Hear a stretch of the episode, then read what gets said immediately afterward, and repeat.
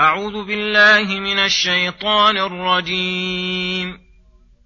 ألم تر أن الله يزجي سحابا ثم يؤلف بينه ثم يجعله ركاما ثم يجعله ركاما فترى الودق يخرج من خلاله وينزل من السماء من جبال وينزل من السماء من جبال فيها من برد فيصيب به من يشاء ويصرفه عن من يشاء.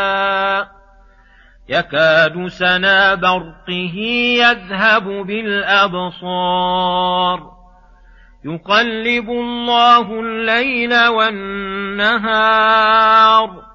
إن في ذلك لعبرة لأولي الأبصار. والله خلق كل دابة من ماء فمنهم من يمشي على بطنه.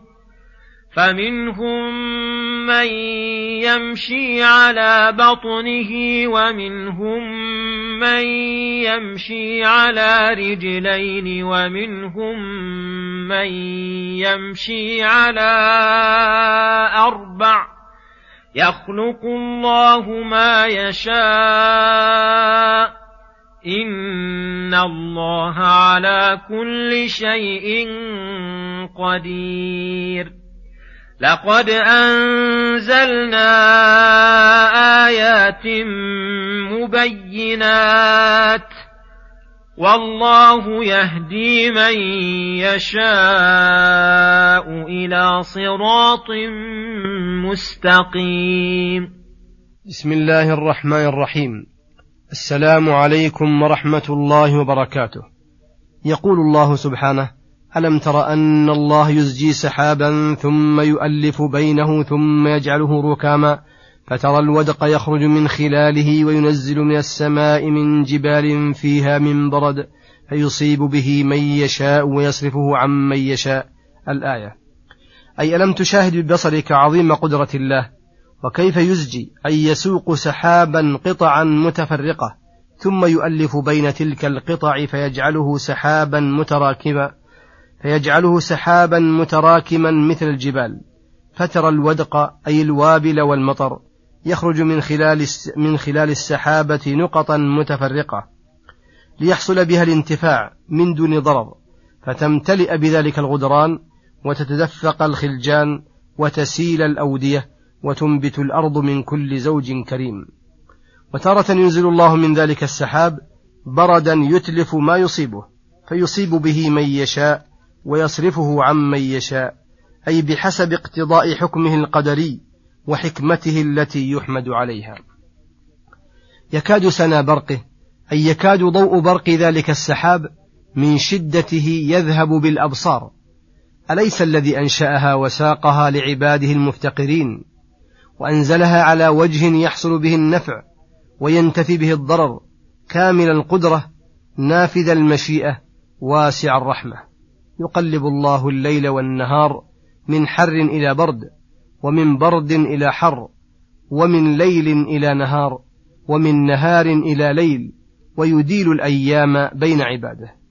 إن في ذلك لعبرة لأولي الأبصار أي لذوي البصائر والعقول النافذة للأمور المطلوبة منها. كما تنفذ الأبصار إلى الأمور المشاهدة الحسية. فالبصير ينظر إلى هذه المخلوقات نظر اعتبار وتفكير وتدبر لما أريد بها ومنها. والمعرض الجاهل نظره إليها نظر غفلة بمنزلة نظر البهائم.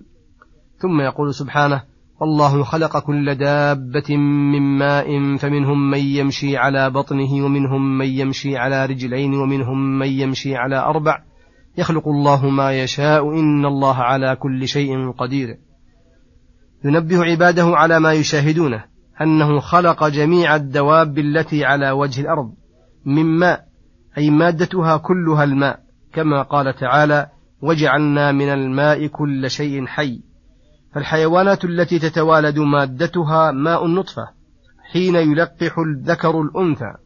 والحيوانات التي تتولد من الأرض لا تتولد إلا من الرطوبات المائية كالحشرات. التي لا كالحشرات لا يوجد منها شيء يتولد من غير ماء أبدا. فالمادة واحدة ولكن الخلقة مختلفة من وجوه كثيرة. فمنهم من يمشي على بطنه كالحية ونحوها ومنهم من يمشي على رجلين كالآدميين وكثير من الطيور ومنهم من يمشي على أربع كبهيمة الأنعام ونحوها. فاختلافها مع أن الأصل واحد يدل على نفوذ مشيئة الله وعموم قدرته ولهذا قال يخلق الله ما يشاء. أي من المخلوقات على ما يشاؤه من الصفات. إن الله على كل شيء قدير. كما أنزل المطر على الأرض وهو لقاح واحد والأم واحدة وهي الأرض والأولاد مختلف الأصناف والأوصاف. وفي الأرض قطع متجاورات وجنات من أعناب وزرع ونخيل صنوان وغير صنوان يسقى بماء واحد ونفضل بعضها على بعض في الأكل. إن في ذلك لآيات لقوم يعقلون. ثم يقول سبحانه لقد أنزلنا آيات مبينات أي لقد رحمنا أي لقد رحمنا عبادنا وأنزلنا إليهم آيات بينات أي واضحات الدلالة على جميع المقاصد الشرعية والآداب المحمودة والمعارف الرشيدة فاتضحت بذلك السبيل وتبين الرشد من الغي والهدى من الضلال. فلم يبق أدنى شبهة لمبطل فلم يبق أدنى شبهة لمبطل يتعلق بها ولا أدنى إشكال لمريد الصواب لأنها تنزيل تنزيل من كمل علمه وكملت رحمته وكمل بيانه فليس بعد بيانه بيان. ليهلك بعد ذلك من هلك عن بينة ويحيى من حي عن بينة.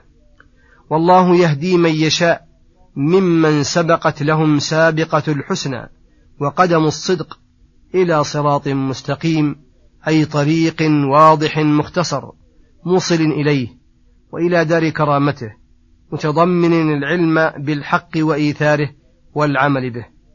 عمم البيان التام لجميع الخلق وخصص بالهداية من يشاء فهذا فضله وإحسانه. وما فضل الكريم بممنون وذاك عدله. وقطع الحجة للمحتج والله أعلم حيث يجعل مواقع إحسانه. وصلى الله وسلم على نبينا محمد وعلى آله وصحبه أجمعين. وإلى الحلقة القادمة غدا إن شاء الله. والسلام عليكم ورحمة الله وبركاته.